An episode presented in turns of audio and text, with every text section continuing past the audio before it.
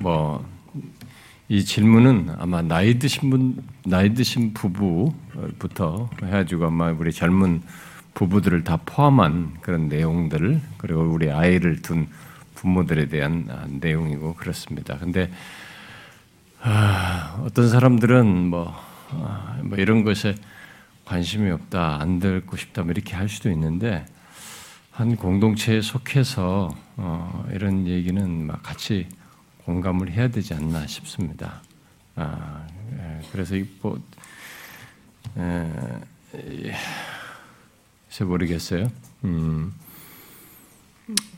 또 제가 뭐 두 번, 세 번 이렇게 있는 게 아니고 한 번 이렇게 요청이 됐을 때 또 그때 이렇게 있는 것이어서 아, 가능한 한 아, 물론 제가 언젠가 이게 이런 것을 가정에 대한 얘기를 다 계속 시리즈로 할 수도 있겠습니다. 할 수도 있겠는데 아, 사실 가정을 설교할 때는 예를 들어서 자녀에 대한 얘기할 때는 자녀를 둔 부모도 있지만 자녀를 안 둔 부모도 있거든요. 싱글도 있어요. 부부 얘기할 때는 또 아닌 사람도 있는 것입니다. 그래서 이게 전방위적으로 이렇게 다 걸쳐서 하기가 정말 쉽지가 않아요. 음, 그래서 일단은 뭐 이런 계기로 어, 여러분들의 질문을 같이 다루는 것은 뭐 유익할 수 있다고 봅니다. 자, 제가 잠깐만 기도하고 시작하겠습니다. 하나님 아버지 감사합니다. 예수 그리스도를 믿는 우리의 삶의 여정에서 아, 정말 떼놓을 수 없는 관계, 부부 관계, 또 자녀와의 관계, 또 지체로서 아이들을 돌보는 관계, 우리는 이렇게 계속 엮여 있습니다. 이런 것들을 어떻게 성경 안에서 하나님의 말씀 안에서 바르게 할 수 있는지 우리가 고민하며 같이 배우고 또 실천하기를 원합니다. 이 시간 우리들의 이런 아, 의문에 대한 나눔 속에서 영적인 유익을 주시고 실제로 우리 공동체 안에서 개별적으로 어, 정말 좋은 그 열매를 맺을 수 있도록 인도해 주옵소서. 예수 그리스도의 이름으로 기도합나이다. 아멘. 자, 우리 어,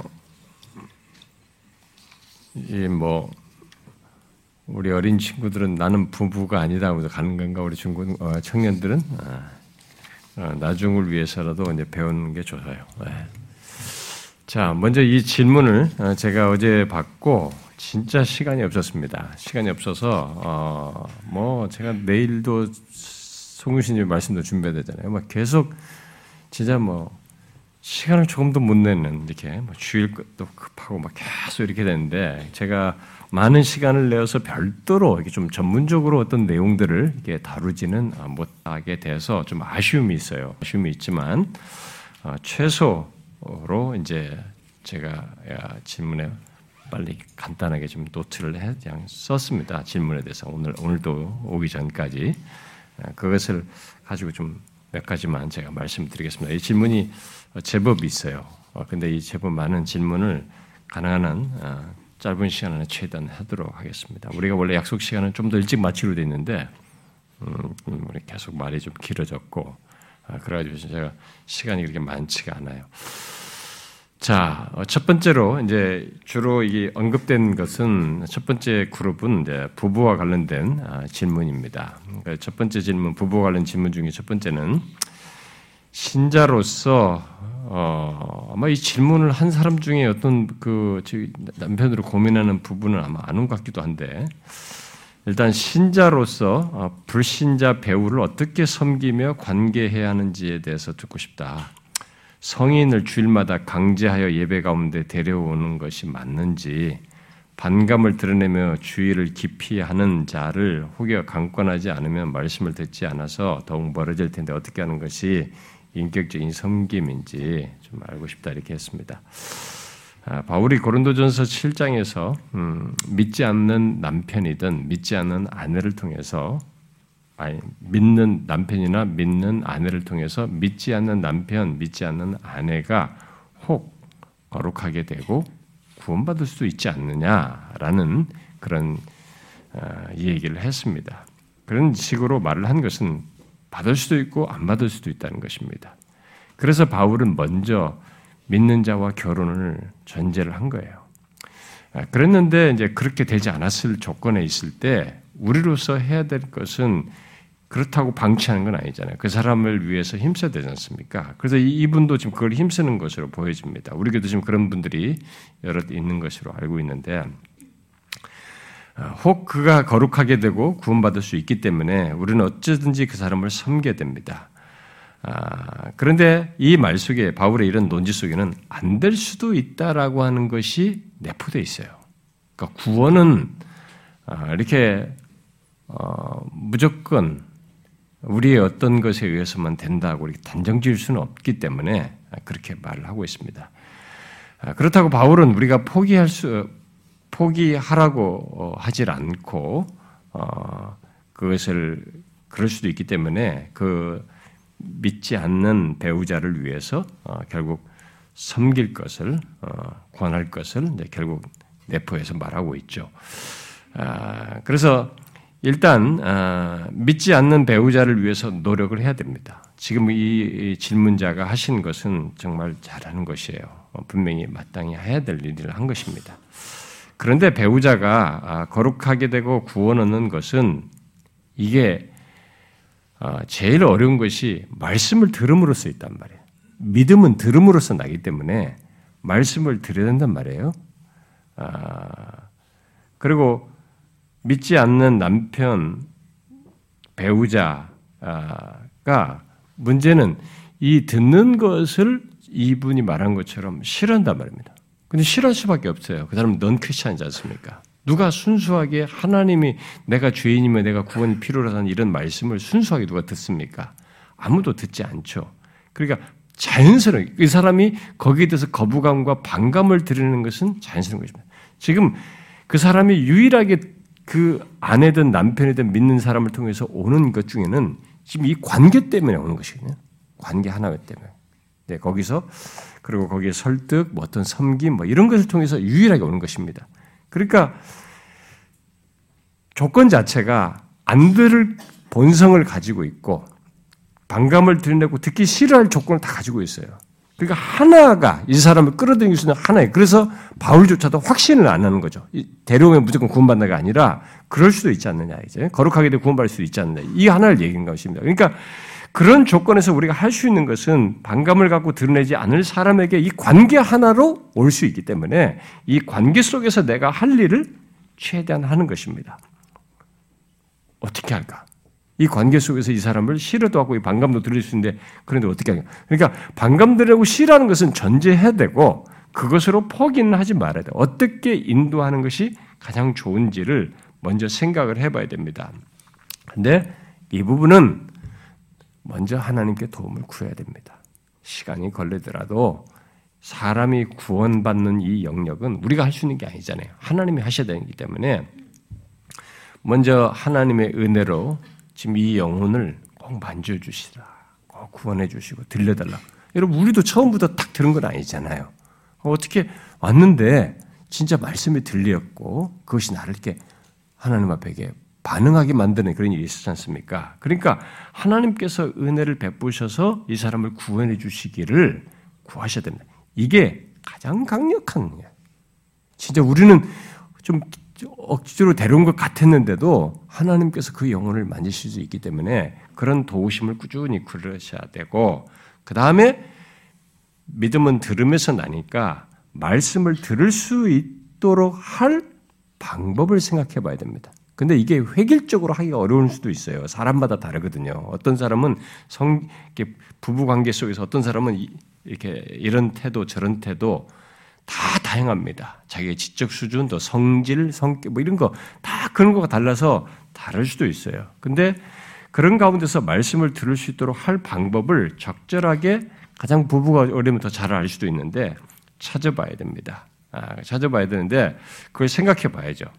그런데 아, 만일 상대가 비인격적인 사람이 아니라면 그리고 비합리적이고 비 상식적인 사람이 아니라면 어, 믿는 자가 믿지 않는 남편이든 아내에게 이렇게 권하고 이럴 때 여러분의 진심 그리고 인격적인 설득 아, 그 사람을 향해서 내가 진실로 사랑하여서 무관심한 게 아니라 사랑하여서 이런 것을 하고 있다는 것이 사실 굉장히 강력한 무기입니다. 우리가 인격적인 존재이기 때문에 그걸 알면서도 싫다고 하면서도 그걸 거부하는 당사자도 굉장히 힘들어요. 그러니까 그런 것을 끝까지 견지하셔야 됩니다. 짐승이 아니기 때문에 이성을 가지고 있고 양심을 가지고 있고 인격을 가지고 있기 때문에 그런 여러분의 진심을 인격적인 설득을 하셔야 됩니다. 각자가 그런 과정 속에서 어떻게 상대를 설득하고 인격적인 과일 것인지에 대해서 최선의 방법 정도는 자신들이 또 적절하게 그 관계 속에서 찾아봐야 돼요. 그리고 어, 가장 강력한 그 방법은 여러분 자신이 변화되는 것입니다. 여러분 자신이 아, 예수를 믿었더니 이 사람에게 삶의 어려움도 이렇게 다르게 극복하고 이렇게 진실하게 믿고 단순히 종교인 정도가 아니라 진실하게 신앙생활하면서 자신의 삶이 변화되고 어떤 삶에서 어려움이나 이런 모든 조건들을 어떻게 다루어가면서 살아가는지에 대한 이런 모습이 있어야 돼요. 변화가. 여러분의 변화를 보면 이 사람의 말에 의해서가 아니라 이 사람의 진실한 신앙과 삶을 통해서 그 사람은 상당히 이게 일단은 어느 정도 내가 이렇게 진심을 다해서 하는 것이 수용될 수 있는 기반을 갖게 됩니다. 아, 그런 일들을 먼저 하셔야 돼. 그런데 만일 강권하는 것으로 강한 거부와 부정적인 반응을 보인다면 다투면서 하는 문제는 조심하셔야 됩니다. 이런 것을 하면서 상대와 다 툼을 일으키면서 더 부정적이고 파괴적인 어떤 일들을 행하게 될 때는 아, 참 어려워요. 다음, 다음, 다음이 어렵습니다. 아, 오히려 다투기보다 인격적인 호소를 할 수 있는 가장 좋은 방법을 찾아보는 게 좋습니다. 그게 무엇일까요? 음, 있어요, 여러분. 아, 마 자매들의 그 진심 어린 마음, 또 눈물, 이런 것은 또 상대에게 상당히 인상 깊습니다. 남자들에게는. 어? 그의 진심. 아, 이것 가지고 울기까지 하냐, 이러면. 가지고. 막 이게 이제 거절 앞에 해놓고도 뒤에 돌아가서 이거, 이거 아니다, 이거. 굉장히 힘들거든요. 음. 그러니까 그렇게 해야 돼. 그 다투면서 가기보다는 오히려 그렇게 진심을 호소하는 쪽으로 택하는 것이 굉장히 난 좋다고 봅니다. 아, 그러나 뭐 어느 정도 거부감을 드러내지만 그래도 강, 강권하는 것에 대해서 큰 반발이 없으면 그것은 굉장히 좋은 조건입니다. 잘 사랑하고 그 사람을 섬기고 위로해주고 용기를 주면서 이끌도록 포기하지 말고 어, 그걸 하셔야 된다고 봅니다. 자, 뭐 특별한 방법도 없네. 제가 말해준 게 특별한 방법이에요, 사실. 예? 예. 여러분 인격적이라는 단어를 이렇게 쉽게 생각하면 안 됩니다. 그걸 못 해요. 막 그냥 하거든요. 그래가지고 더 막, 막아버려요. 감정적으로 할 게 아닙니다. 자, 두 번째, 남편을 존경하고 남편에게 순종하라는 말씀을 불신자 남편에게는 어떻게 적용해야 하느냐, 알겠어요? 특히 신앙생활과 관련해서 대립이 있을 때 더 어렵다는 거예요. 에베소서나 골로새서에서 남편에게 복종하는 이 얘기를 나옵니다. 근데 성경에서 어, 우리가 아, 아내가 남편에게 복종하는 이런 문제일 때 성경이 말하는 복종은 굴림과 맹목적인 복종이 아니에요. 이미 수차례 제가 얘기했습니다만 또 유교적인 개념의 그런 권위적인 것도 아닙니다. 또 우열 개념도 아니에요. 단지 하나님이 세우신 질서 속으로 들어가서 이 사람에게 하나님께 복종하는 것 속에서 이 사람을 섬기는 것이고 남편에 대해서 자기가 어, 존경과 진실함을 이 복종이라는 것을 자발적인 나의 그런 모습으로 보이는 것을 드러내는 것을 말을 하는 것입니다. 그래서 그 남녀의 부부 문제를 얘기하기 전에 먼저 에베소서가 말하기를 그리스도를 경외함으로 피차 복종하라라고 얘기합니다. 사람과 복종을 얘기했지만은 둘 다 서로가 피차 그리스도를 경외함으로 복종할 것을 얘기하고 있습니다. 그래서 만약에 이제 이 아내 쪽에서 지금 남편 문제를 꺼냈는데 여기서 먼저 선행적으로 해야 될 것이 뭐냐면 내가 복종이라는 단어를 생각할 때는 그리스도를 경외함으로 이 사람을 복종하는 것을 생각을 하셔야 됩니다. 아, 그러니까 그 그리스도를 경외함으로써 복종하는 것은 내가 이 복종이라는 것이 굉장히 어떤 그 부정적이고 파괴적인 그런 아, 상대에 억압되는 그런 개념이 아니라 하나님이 세우신 질서 속에서 자신을 둠으로써 갖는 복종이에요. 그러니까 주를 경외하는 것 속에서 갖는 것이에요. 주를 경외하여 그분이 세우신 질서 속에 자신을 둠으로써 남편을 섬기는 것이고 순종하는 것입니다. 그래서 이 복종은 먼저 주님을 생각하지 않으면 주님을 경외하는 것이 선행되지 않으면 자발적이고 진실한 복종이 잘 안 이루어져요. 그러니까 그것을 먼저 하셔야 됩니다. 아, 그래서 성경에서 아내들에게 남편의 아내들에게 어, 남편들을 향해서 복종하라고 했을 때는 사실상 먼저 하나님께 복종이 선행돼 있어요. 하나님께 복종하는 것이죠. 하나님 그 질서를 세우시고 여호와를 아, 그리스도를 경외하는 것으로 그에 복종하는 것 연장선상에서 복종하는 것입니다. 그러니까 그 순서를 지켜야만이 이 이것이 잘 이루어지지 잘 안 됩니다. 자, 근데 믿지 않는 사람이라 할지라도 이 부분은 마찬가지예요. 자, 그러므로 항상 먼저 하나님께 복종하는 것부터 하고 그리스도를 경외하는 것 속에서 복종을 생각해야 됩니다. 그러나 한 가지 복종 못할 것이 있습니다. 이게 뭐냐면은 이 사람이 아무리 나에게 내가 복종할 대상이라도 이 사람이 하나님보다 우위에 있을 수는 없어요. 남편이. 그러니까 하나님보다 우위에 선 조건에서 나한테 어떤 걸 강요를 하고 요구를 한다든가, 예를 들어서 하나님을 거스르도록 한다든가, 나로 하여금 죄를, 죄를 짓도록 한다든가, 결국 하나님에 대한 신앙을 적대하도록 하는 것에 대해서는 우리가 거기에 성경이 말한 이 복종을 할 수가 없습니다. 단지 거기서는 좀 지혜가 필요한 것입니다. 이 성경 가지고 그래 너한테는 복종할 수 없어 이런 조건에 무슨 막 싸우면서 하면 안 되고요. 다춤을 불러일으키면 안 돼요. 분노나 감정 폭발을 해서는 안 되고 지혜롭게 그것을 피하셔야 합니다. 음, 지혜롭게. 그리고 어느 순간에 오면 차분할 때 얘기를 하셔야 됩니다. 나는 하나님의 말씀에 이렇게 해서 당신이 이러할 때는 내가 기꺼이 한다. 근데 이렇게 하는 것은 당신의 상식과 양심으로도 합당치 않을 뿐만 아니라 성경이 금한다. 나는 그렇게 하기 어렵다. 네. 그것을 상대에게 어, 정직하게 말해주는 것이 마땅하다고 봅니다.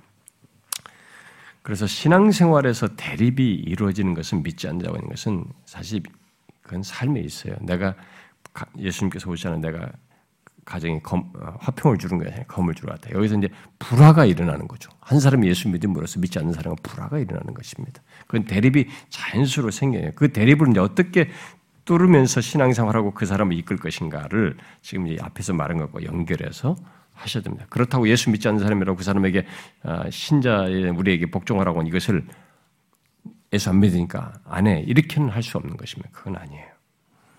자, 세 번째로 부부가 서로 교제하는 방법을 배우고 싶다 그랬어요. 어, 이게 이제 민 가정 안에서 어, 이 질문을 하신 거예요. 부부가 서로 교제하는 방법을 배우고 싶다. 아, 이전에 연애하기 전에 교제한 게 아니에요. 이게 지금 결혼하는데도 신앙 안에서 서로가 부부하는 서로 교제하는 방법 그리고 또 가정 안에서 어떤 방향과 모습으로 교제하고 나누고 가정을 세워야 하는지 알고 싶다 그랬어요. 어렴풋이 알고 있는 내용들이라도 말씀 가운데 비춰서 더 어, 정확히 알고 했으면 좋겠다고 이렇게 말했어요. 자, 음, 그, 이 믿는 가정의 부부가 서로 어, 교제하는 이런 방법은요, 어떤 상담 이론이나 어떤 권면보다 사람들은 그런 뭐 무슨 심리치유사든 뭐 정신학과 교수든 이 사람들이 말하면 막 성경보다 더 권위 있게 들어요. 음? 굉장히 그막 실천적으로 들어요. 근데 어떤 상담 이론이나 그 어떤 겉면보다도 어떻게 부부의 이게 부부에 대한 하신 이 말씀 성경이 있거든요.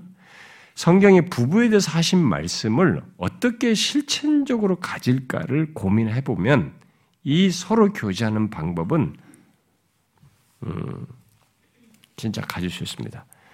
제가 부부 문제를 얘기할 때 에베소서 5장을 많이 얘기합니다. 그렇죠?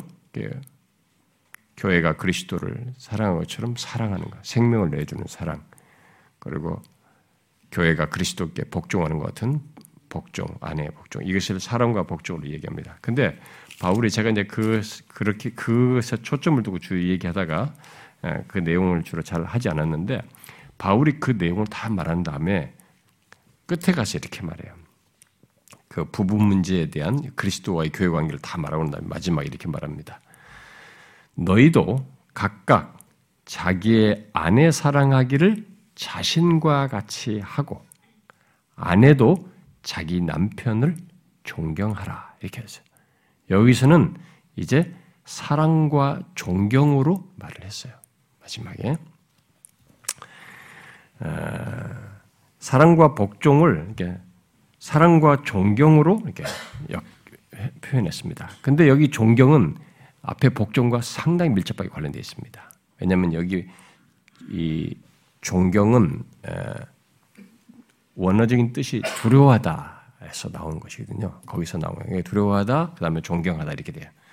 그러니까 상대를 가볍게 대하지 않으면서 하는 태도인 거죠. 그래서 복종이라는 것과 결국 연결되는데, 근데 우리에게 이제 실천적으로 와닿기는 이 사랑과 존경을 실천하는 것입니다.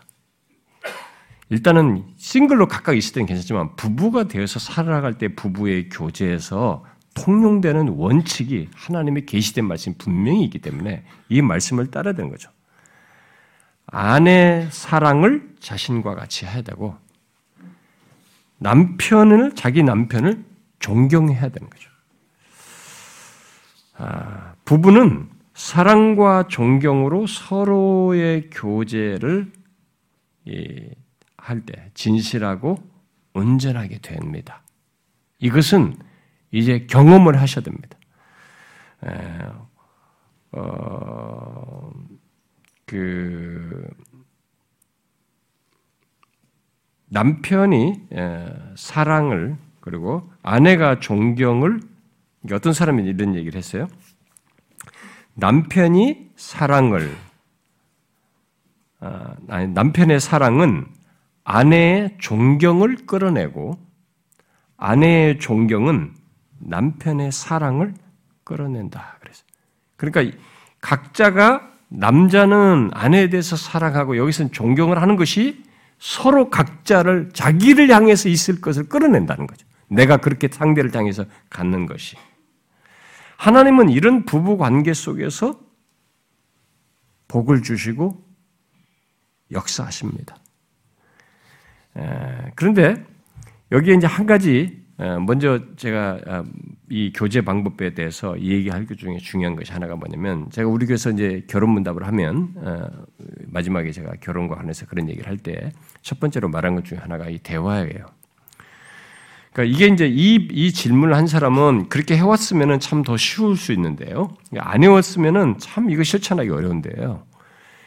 대부분의 부부가 처음부터 이 대화하는 법을 너무 쉽게 생각합니다. 사랑할 때는 툭툭툭 자기 하지만은 부부가 되어서 자신들에게 생겨나는 문제를 대화로서 항상 풀어가는 이 습관을 처음부터 안 하신 분들이 나중에 어려움을 겪어요. 그래서 제가 그 결혼할 부부들에게도 이 얘기를 하죠. 음, 항상 성경대로 나를 넘기지 마. 오늘 나를 넘기지 말고 서로가 꼭 대화를 해라. 그러니까 무슨 안 좋은 일이 있어도 지금 감정이 격해 있어도 차 한잔 마시고라도 대화를 해라. 둘 중에 누구라도 한 사람 피하지 말고 서로가 다 참여하려고 해라. 그게 말씀에 따라 순종하는 거니까. 그래서 다투었던 거, 서는 거, 이런 것은 있을 수 있단 말이에요. 부부가. 얼마든지 다툴 수 있고 견해차가 생긴단 말이에요. 이건 없을 수가 없습니다. 그게 문제가 아니에요. 그 다음에 중요한 건 대화인데, 이 대화를 처음부터 해봤던 사람들은 살면서 이 교제 방법이 굉장히 수월해요. 성경 말씀을 적용하는 게 굉장히 쉽습니다. 근데 이것을 안 해보신 분들은 처음에는 아무것도 아니에요. 그냥 입을 덮어 쓰고 자버린다든가, 뭐, 탁 나가버리는 거예요. 어디 가서 한번 하룻밤 자고 온다든가. 이게 피해버릇 해버린 사람은 이게 나중에 이렇게 돼요. 진짜로. 한 10년 지나면은, 아유, 대화를 해서 풀 생각을 하는 게 아니라 피할 방법을 찾아요. 영화 보고 가서 어디가 밖에 나서 골프 치고 어디가 돌아갔다가 그럼 또 와서 잊어버렸으니까 넘어가요. 부부는 막 칼로 물베기 하면서 넘어가는 거야. 그러나 그 사이에 이미 두 사람은 서로에 대한 인격적인 존중과 이런 것이 다 깨지고 상실돼 있어요. 많이 상실돼 있어요. 그래가지고 나이 먹을 때는 아이고 저 인간하고는 말이 안 된다고 그런 거예요. 아유 저 인간하고 더 이상 말도 해봐 소용없어. 이렇게 하거든. 그러니까 저 인간이 돼버린 거예요. 부부가 아니라. 이게 안 되는 거예요. 이렇게 돼가지고. 그러니까 처음부터 해버렸어야 됩니다. 이게. 어? 반드시 처음부터 해야 돼요. 그러면 안 된 사람은 어떻게 냐 예수 믿는 사람은 지금부터라도 이 성경이 말하는 거냐. 자신같이 사랑하고 자기 남편을 존경하는 것입니다. 뭘 생각하고? 이렇게 나를 하시고 이렇게 하라고 하신 주님을 생각하고 주님의 말씀을 따라서 하는 것이에요. 그렇게 하고자 해야 됩니다. 그러면 구체적으로 그런 사랑과 존경을 어떻게 실천해야 하느냐? 자, 이 구체적인 방법을 얘기하기 전에 제가 어떤 사람의 오기 전에 좀 책을 잠깐 좀 보고 거기서 제가 그 사람 걸 좀 인용해 보고 싶은데 먼저 한 가지 제가 그에 앞서서 말하고 싶은 것은 이렇게 부부가 교제하는 방법을 살아가면서 잘 갖는데 사실 제일 우리에게 걸림돌이 되기도 하고 장점도 되는 게 뭐냐면 이 말이거든요. 대화 속에. 그래서 이 대화를 잘 그런 푸는 버릇을 해야 되는데 잘 푸는 것도 해야 되지만 실수도 줄여야 됩니다. 근데 그 실수가 대부분이 말에서 나와요. 그래서 말부터 조금 여러분들이 부부 관계에 있어서 조심해야 됩니다. 자, 뭐 일일이 말에 대해서 다 얘기할 수 없습니다. 그러나 제가 한 가지 정도는 얘기하고 싶어요. 절대로 해서는 안 된 말이 있어요. 아무리 부부가 싸우고 격, 감정이 격양되었어도 상대의 상대가 가지고 있는 장점이고 이 사람의 고유한 것으로 인정될 무엇이 있어요. 근데 그것을 싸울 때 탁 건드리는 거야. 네가 모태신앙이라며 어? 네가 뭐 예수를 받았다면, 예수 믿었다면, 살을, 세를 받았다면, 네가 무슨 옛날에 은혜 받고 눈물을 흘리면서 그 감동 받았다며, 이렇게 이 사람에게 있었던 장점으로 여기고 고요하게 좀 이 사람을 고양시켰고, 이 사람을 설명해 주는, 그래도 자기가 가치 있게 여기는 이것을 약점으로 확 환산시켜가지고 이때 공격을 딱 하는 이런 식의 논법은 굉장한 데미지를 줍니다. 서로 부부. 그리고 내가 말한 것에 대해서 그 보답을 나중에 받아요. 언젠가 이 사람도 그런 식으로 내 약점을 건드릴 때가 옵니다. 그러니까 부부 사이에서 절대로 해서는 안 되는 말이 있어요. 또 우리들이 그랬잖아요. 뭐 리더가 돼가지고 네가 리더라며 이렇게 어?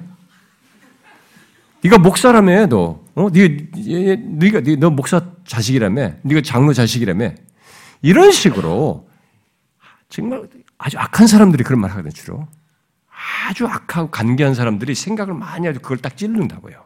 그 사람은 벌써 큰 죄를 범하는 것입니다. 그것은 관계를 깨뜨리는 그 사람은 평생 못 잊을 사람이 돼버려요. 아, 저 사람은 정말 나한테 큰 아픔을 준 사람이야. 그러니까 그런 얘기는 절대로 입 밖에서 꺼내면 안 됩니다. 아무리 부부가 싸워도 그런 것부터 여러분들이 정말 조심하셔야 돼요. 뭐 하늘의 관계라며, 뭐 하나님 영광이라며, 니네 이렇게 나 봐요. 우리 모르는 사람이 밖에서 하는 건 우리가 당해야 되겠지만 우리 안에서는 그러면 안 되는 거죠. 예수 믿 자, 그래서 그러면 서로가 이런 사랑과 존경으로 이게 서로 교제하는 이런 방법을 가져야 되는데 어떻게 구체적으로 할 수 있느냐? 자, 제가 이 어떤 사람이 그것에 대해서 어, 좀 서로 부부가 어, 체크해 볼 수 있는 것을 이렇게 부부에 관련된 도움이 될 얘기를 해준 것을 했습니다. 근데 우리가 예수 자민 예수 믿는 사람들도요. 아, 나는 뭐 부부인데 전혀 문제가 우리 부부는 사이가 좋아요. 아, 그렇지 않아요. 사실 굉장히 위선하는 겁니다. 음, 자기가 잘하고 있어도 내가 생각하는 수준에 잘하는 거죠. 우리는 성경이 말한 사랑과 존경에서는 정도가 내가 생각하는 기준에서 정도에서 잘하는 것이 아니에요. 이게 있습니다. 더 잘해야 될 무엇이 있는 거죠. 최선을 다해서.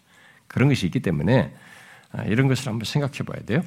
그래서 사랑과 존경을 잘하기 위해서 일상에서 부부가 그 사랑과 존경을 실천하기 위해서 말과 행동과 생각에서 조금 생각해 볼 것들을 이 사람이 얘기해 준 거예요. 자, 먼저 부부가 자신에게 항상 물어야 할 것이 있다는 거죠. 나는 남편이죠. 나는 아내가 사랑받지 못한다고 느낄 만한 말이나 행동을 했는가? 이건 자기가 물어봐야 된다는 거죠. 서로가 존경과 사랑을 하는 그런 좋은 교제를 가지려면 이런 것을 물어야 된다. 또 아내는 나는 남편이 존경받지 못한다고 느낄 만한 말이나 행동을 했는가? 물어봐야 된다는 그런 것을. 그리고 또 부부가 기억할 것이 있는 거죠. 남편은 존경받지 못한다고 느껴지더라도 아내를 변함없이 사랑하는가? 그러니까 자기가 존경받지 못한다고 느끼더라도 아내를 내가 변함없이 사랑하느냐를 물어서 그렇게 하고자 한다. 또 아내 또한 사랑받지 못한다고 느껴지더라도 남편으로부터 남편을 나는 변함없이 존경하는가? 이것을 체크를 된다. 이런 것을 실천하기 위해서. 또 남편의 입장에서 아내가 비판적이거나 화를 내는 것은 당신의 사랑을 간구한다는 뜻이기 때문에 남편의 당신의 사랑을 간구한다기 때문에 그녀에게는 당신을 무시하려는 의도가 없었다는 것을 알고 대할 수 있느냐라는 거예요.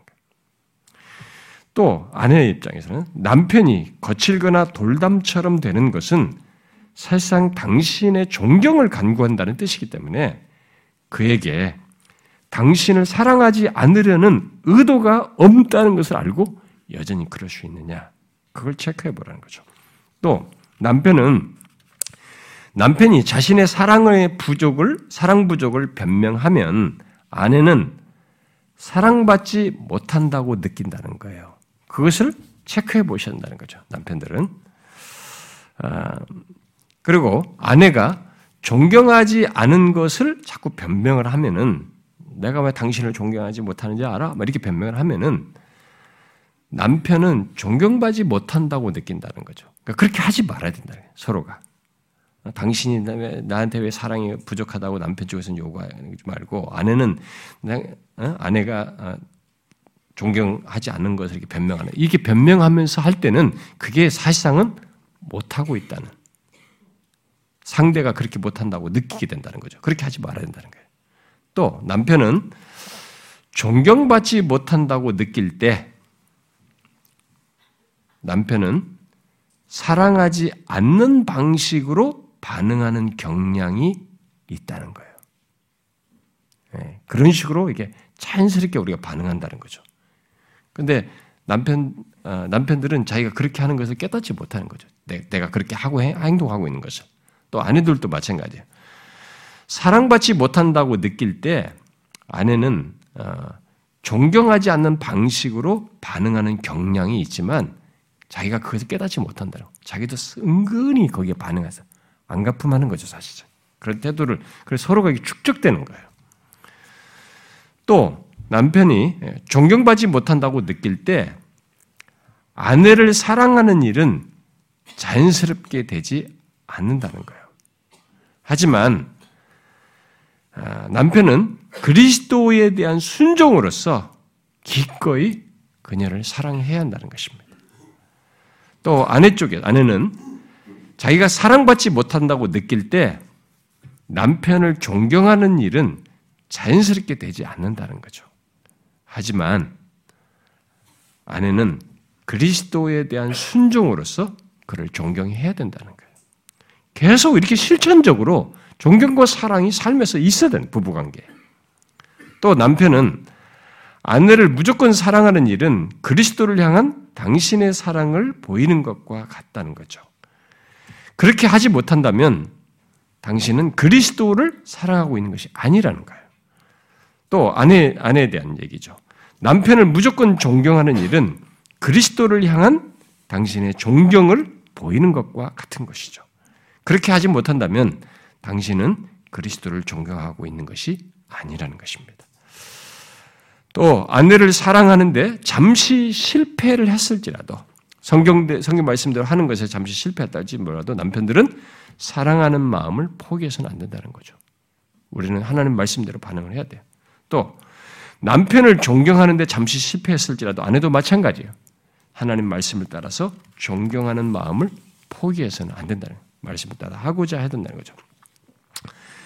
또 아내의 동기를 불러일으키는 최선의 길은 사랑에 관한 그녀의 필요를 채워주는 것이다. 남편들은요, 그것을 해야 된다는 것이고, 또 아내의 동기를 불러일으키는 최선의 길은 존경에 관한 남편의 필요를 채워주는 것이다. 이렇게 서로가 노력을 해야 돼. 사랑과 존경. 이게 부부가 교제하는 방법이죠. 그리고 이제 여기 하나만 좀 덧붙여서 얘기를 하면 이제 대화를 하거나 토론할 때 부부가 제가 아까 말을로 얘기를 했습니다만 이 사람은 조금 더 어떤 실천적인 내용을 좀 얘기를 했는데 좀 인용을 해드릴게요.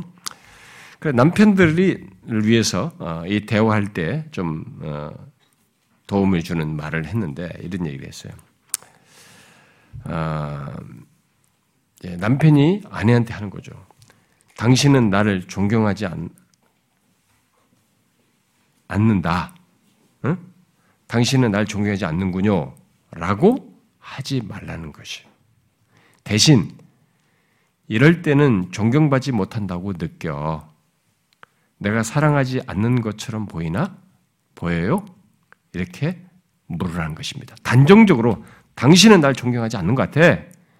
이렇게 말을 하지 말라는. 그러면 벌써 대화가 끊기고 이제 상대가 거기에 반응을 하려고 약간 이제 대응하려고 반응한단 말이에요. 그러니까 그렇게 하지 말고 이럴 때 내가 이럴 때는 존경받지 못하는 것 같다고 느껴진다.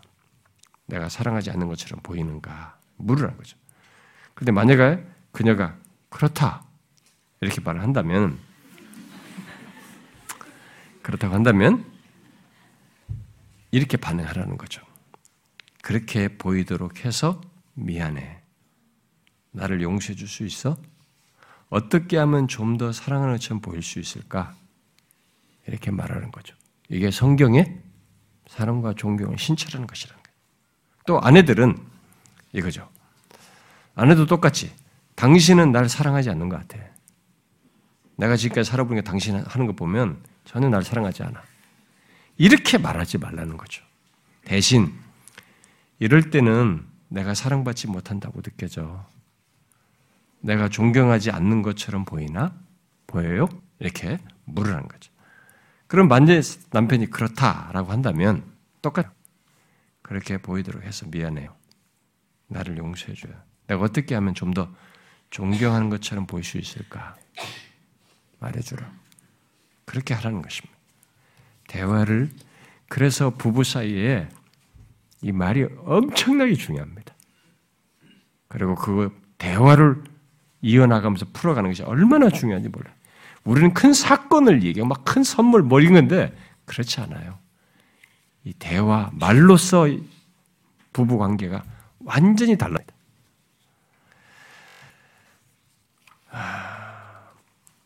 그래서 이 사람이 뭐 서로 좀 금해야 될 것을 얘기까지 제가 좀 덧붙이면 남편들이 아내를 사랑하려면 당신이 먼저 사랑받을 만, 만하게 변해야 한다. 이렇게 말하지 말라는 거죠. 그 말도 안 된다는 거죠. 우리가 이제 얘기 방어책으로 하잖아요. 내가 당신을 사랑하고 싶지만 당신이 먼저 사랑받을 만 해야지. 그게 좀 변화돼야지. 이렇게 하지 말라는 것입니다. 또 남편을 존경하려면 그가 먼저 존경받을 만 해야 된다. 그렇게 변해야 된다고 이렇게 말하지 말라는 것입니다. 아내가 나를 존경하기 전에는 내가 이 여자를 사랑할 수 없어요. 이런 식으로 말하지 말라는 것입니다. 또 아내가 남편에도 마찬가지. 남편이 나를 사랑하기 전에는 저는 저, 저 남자를 존경할 수 없어요. 존경하지 않을 거야. 이렇게 말하지 말라는 것입니다. 그것은 전혀 이 말씀과 따라서 하는 게 아니죠. 또 아무도 저런 여자를 사랑할 수 없을 거예요. 어떻게 누가 저런 여자를 사랑할 수 있겠어요? 이런 식으로 자기 아내에 대해서 남편은 말하지 말라는 거죠. 반대로 아무도 저런 남자를 존경할 수 없을 거예요. 이렇게 하지 말라는 것입니다. 아, 그래서 자신의 사랑 부족, 존경 부족을 상대에다가 전가시켜서 공격형으로 방어적으로 이렇게 하지 말라는 것입니다. 이게 부부가 서로를 교제하는 방법에서 성경을 따라서 실천함으로써 가주시는 겁니다. 뭐 특별한 사건, 이벤트 그런 것 이런 것 속에 하고 안 하고 부가적인 것이죠. 자, 그런데 이분이 가정 안에서 어떤 방향과 모습으로 교제하고 나누며 가정을 세워야 하는지를 이렇게 덧붙였는데 뭐 같은 맥락이 연결되겠습니다만 여러분 가정을 다스리는 분이 주님이신지를 실천적으로 갖는 것이 이 가정 안에서 가져야 할 방향과 모습이에요. 아, 가족 구성원들, 아, 이 가정에서부터 주님이 다스림을 받는 그런 것을 이 가정이 가정 안에서 그런 모습과 방향을 경험해야 됩니다. 이것은 굉장히 중요해요. 생각에서부터 말과 행동에서 주님의 다스리심을 받는 것입니다. 그런 가정의 방향과 모습을 우리가 갖게 될 때, 근데 이게 무의식적으로는 잘 안 돼요.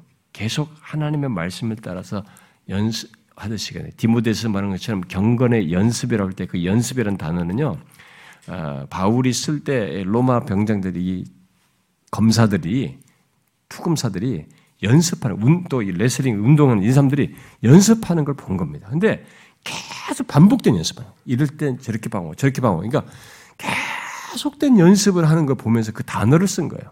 그러니까 경건도 그렇게 계속 연습을 그렇게 해야 된다는 거죠. 그러니까 이런 것도 무식적으로는 안 됩니다. 우리가 가정 안에서 말과 행실 그렇게 하면 안 되지. 그런 말 하면 안 되지. 하나님이 싫어하시지. 지금 네가 하는 것은 이런 것이 아니다. 네가 하는 보이는 것은 하나님이 기뻐하시는. 우리가 주님이 보시는데 아시는데 주의 다시 말해서 우리가 그렇게 하면 안 되지. 이게 어려서부터 아이들과 가정 안에서 훈련이 돼야 되는 거죠. 계속 경험돼야 되는 것이죠. 아, 그래서 주님이 다스림 받는 것 속에서가 먼저입니다. 그 다음 그 다스림 속에서 아, 가정에서 말씀을 따라서 또 서로 사랑하고 존중하는 것. 그리고 혹시 못했을 때 그걸 회개하고 용서하고 자백하는 것. 이것을 잘 하셔야 됩니다. 여러분, 우리의 부족과 잘못을 두려워할 건 없습니다. 그거 다시 자백하면서 고백하면서 더 우리 관계는 진척될 수 있어요. 가정 안에서 그것을 그런 방향성을 가져야 되는 거죠. 아, 이것은 이런 것들을 부부가 가질 때 자식이 그걸 보고 배웁니다. 자, 뒤에 자식 문제가 나오는데 자식 얘기를 꺼내고 싶으면 먼저 부부 사이에서 가정에서부터 어떠하고 그런 모습을 갖느냐를 생각하셔야 돼요. 그러니까 가정이 이 자식들의 모든 것을 결정한다고 생각하면 됩니다. 그래서 부부가 굉장히 관계가 중요해요. 사랑과 존경을 갖는 것이. 하여튼 이 가정에서 배운 것이 이, 이 사람의 자녀의 모든 모습의 나타남이에요. 그걸 기억하고 사고방식, 대인관계, 사람들과의 관계, 하나님에 대한 관계, 이 세상에 대한 것, 자기 자신에 대한 관계, 이런 모든 것을 가정에서 다 배웁니다. 처음에 모판이 거기서 다 형성돼요. 그것을 여기서 하나님과 그의 말씀 안에서 갖도록 하는 경험을 여러분들이 하셔야 돼요. 부부가. 자, 그 다음에, 어, 네 번째로 여기, 오랜 결혼 생활 동안에 정서적으로 무관심하고 냉담해져 가는 문제를 어떻게 봐야 할까? 예, 아마 결혼 오래 하셔서 사신 분에서 나온 질문 같아요. 어느 때는 혼자 있는 것이 편하다고 느껴지기까지 하는 이것을 심각하게 봐야 하는 건지, 그냥 원래 이런 건지 성경적으로 알고 싶다 그랬어요. 인간이 자연 본성대로 하면은 원래 이런 것처럼 나 누구나 다 그런 것처럼 그렇습니다. 네, 그렇지 않아요. 아, 여러분 결혼 생활에서 지금 이게 정서적으로 무관심하고 냉담해지는 것, 그리고 혼자 있는 것이 편한 것, 이런 거, 인간인지라 실망하여서 상대의 실망해서 느낄 수도 있고 경험할 수는 있습니다. 그러나 그것은 분명 예수 믿는 우리들에게는 비정상적인 것입니다. 그걸 그냥 아, 묵인할 수 있는 것은 아니에요. 그래서 먼저 자신들이 하나님 앞에서 그런 조건에 있으면 먼저 체크를 하셔야 됩니다. 먼저 하나님 앞에서 결혼하여서 서약한 것. 아, 만약에 그것이 기억이 안 나면은 자신이 결혼했다는 사실 자체가 하나님 앞에서 언약을 맺었다는 것, 이 사람과 언약을 맺었다는 사실부터 먼저 기억을 하셔야 됩니다. 결혼 관계의 지속은 사랑 감정이 아닙니다. 제가 결혼 주례 때도 자주 얘기하지만 하나님 앞에서 맺은 결혼 언약이에요. 우리 결혼 관계를 유지시키는 것은 이것입니다. 이 언약에 충실하셔야 돼요. 그런데 그런 모습은 이 언약에 불충실해서 생겨나는 것이죠. 지금 이 아까 뭐 이렇게 어? 냉담해지고 이런 것들은 이 언약 관계, 결혼 관계, 하나님 앞에서 결혼 관계로서 언약을 맺어서 서로 어떻게 하기로 했던 그 언약에 충실하지 않아서 생기는 것이에요. 그래서 왜 그렇게 충실하지 않고 있는지, 왜 그런지 그 이유를 확인해 봐야 됩니다. 아, 그 가운데서 서로를 위하는 아까 사랑과 존경을 하고 있는지, 내가 그 부분을 여러분들이 꼭 체크를 하셔야 되고, 그런 가운데서 서로를 위해서 기도하는지 이런 것들을 체크해 보셔야 됩니다. 자신들이 서로에 대해서 어, 이렇게 그런 사랑과 존경을 갖는 이런 것 대신에 각자에 대해서 상대에 대해서 어떤 기대나 판단을 이렇게 하고 있는 건 아닌지 그런 기준을 가지고 상대를 자꾸 판단하고 당신은 이래야 된다라는 이 기대를 가지고 판단하면서 이렇게 아니다라고 하기 때문에 이 사람으로부터 마음이 이렇게 소원해지고 어, 냉담해지고 이런 것은 아닌지 체크해 보셨나요? 그런 기준, 세상적인 기준, 어, 본성적인 육적인 그런 기준으로 판단하고 있으면 그런 상태를 얼마든지 가질 수 있어요. 점점점 이 사람은 나에게 실망스러운 사람이거든요. 냉담해져요. 그래서 자꾸 혼자 있고 싶어 하고 이렇게 됩니다. 아까 사랑과 존경이 이루어지지 않으면 혼자 있고 싶어집니다. 그래서 어떤 사람이 부부가 집에 빨리 들어와야 되는데 직장이 더 일하고 싶은 거예요. 그냥 집에 가봐야 그리고 어디 공휴일이면 빨리 나가고 싶은 거. 이게 사람과 존경의 관계가 안 되니까 그거 하면 또 충돌과 이상한 일만 있으니까 불편하니까 오히려 직장에 더 열심히 일해버리고 집에 안 가고 싶어. 이런 일들이 발생되는 거죠. 그런 것을 충실하는지를 체크하셔서 그거 성경대로 하셔야 됩니다. 하나님 말씀대로. 오랜 세월 잘못 가져온 그런 관계 습관, 그런 식으로 가졌던 관계 습관을 이제라도 고치셔야 됩니다. 지금 이 질문한 정도의 그런 관계 상태를 가지고 있으면 그걸 고치셔야 됩니다. 자, 그걸 고치시는데 먼저 뭐 실천적으로 얘기하면 부부 관계에 아까 말한 언약에 충실한지를 체크해서 언약에 충실하고자 해야 되고 자신들의 이 부부 관계가 감정으로 사랑 감정으로 유지하는 게 아니라 이 유지할 때는 언약에 충실한데 이 언약에 충실한 것조차도 어떤 방편 속에서 가능해요. 그게 뭐냐면 예배에 뿌리를 두고 있어야 됩니다. 아, 이게 말씀에 기초한 삶을 가지고 있어야 된다는 거죠. 그러니까 예배에 뿌리를 둔 결혼 생활을 하는 것이죠. 하나님을 경배하는 것 속에서 내가 잘못한 것을 보고 상대를 사랑할 이유를 발견하고 하나님의 말씀을 따라서 반응할 이런 것들이 총체적으로 있게 되는 하나님을 경외하는 것 속에서 다 갖도록 하는 이것이 부부 관계의 중심에 있어야 돼요. 아, 우리 아내가 아, 제가 이게 평상시에 상당히 불편하게 하고 자기 마음을 섭하고 힘들게 해도 예배 와서 다 용서가 된다고 그러잖아요. 어, 이게 이제 그것은 이 예배 속에서 뭐 이게 말씀을 통해서 뭐 이런 것 통해서 하는 거죠. 부부 관계가 연약 관계, 결혼을 원약을 맺놓고 이게 지속하는데 어디서 힘을 우리가 공급받으시냐. 예배에 뿔을 두고 있어야 됩니다. 부부가. 그러니까 거기에 뿔을 두고 있으면 이런 냉담하고 이렇게 하는 것이 아니라 다시 용서가 되고 다시 사랑할 마음이 생기는 거죠. 그리고 아까 말한 것처럼 어떤 문제, 어려움들 이런 것들을 지금이라도 늦지 않았습니다. 하나님의 말씀에서 예배에서 감, 주신 감동을 따라서 충분히 대화를 하셔야 됩니다. 이런 것이 부족이 있고 이렇게 해서 고치고 저뜨게 하고 그래서 감정의 교감 이런 대화를 꾸준히 하셔야 합니다. 아,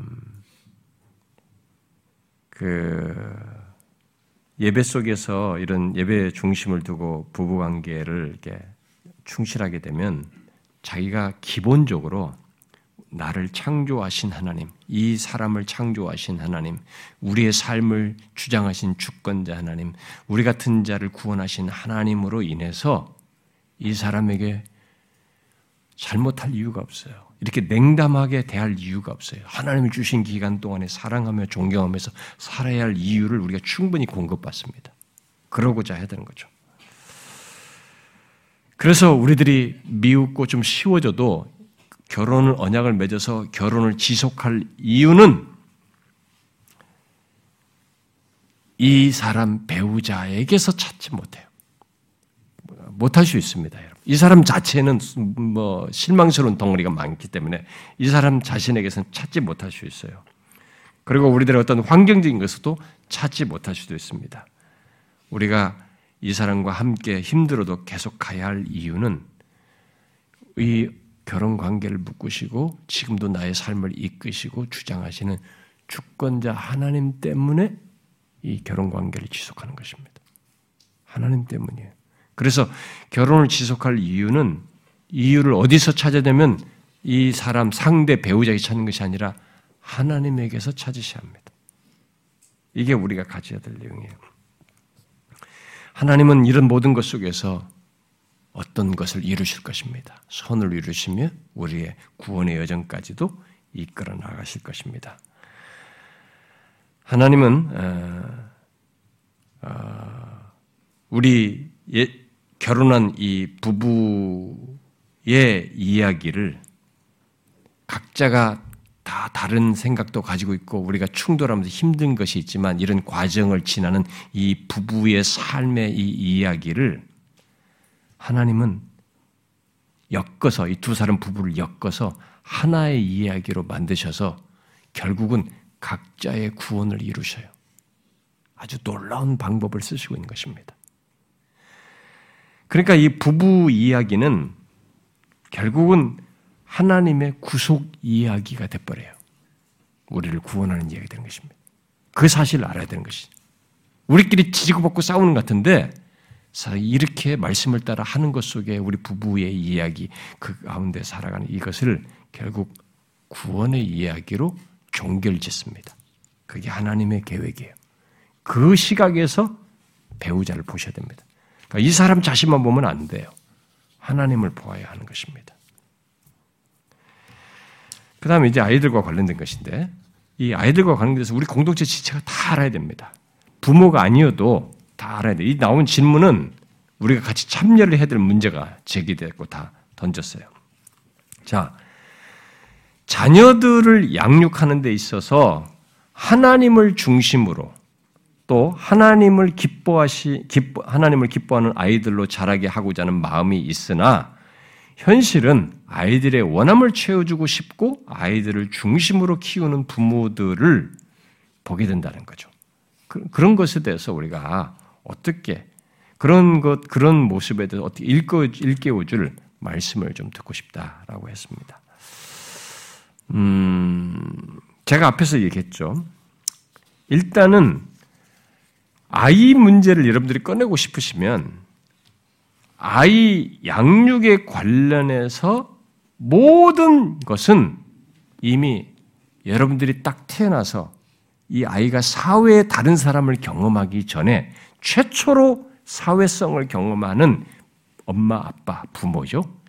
여기서 이 가정에서 배운 모습이 별거 아직 기성이 자라지 않아서 별거 아닌 것 같죠? 그것이 이 아이의 그 다음에 다른 사람과 대인 관계, 이제 밖에 나가서 할 모든 것이 여기서 거의 형성됩니다. 가정이 물론 다는 아니어도 그만큼 계속적인 의미에서까지 이 가정이 아이에게서는 거의 절대적인 비중을 차지해. 그렇게 큰 겁니다. 그래서 아이의 모든 것은 아이에 대해서 말하고 싶으면 먼저 자기 가정을 얘기하셔야 됩니다. 가정에서 잘한 것을 드러낸다는 것을 잊지 말아야 됩니다.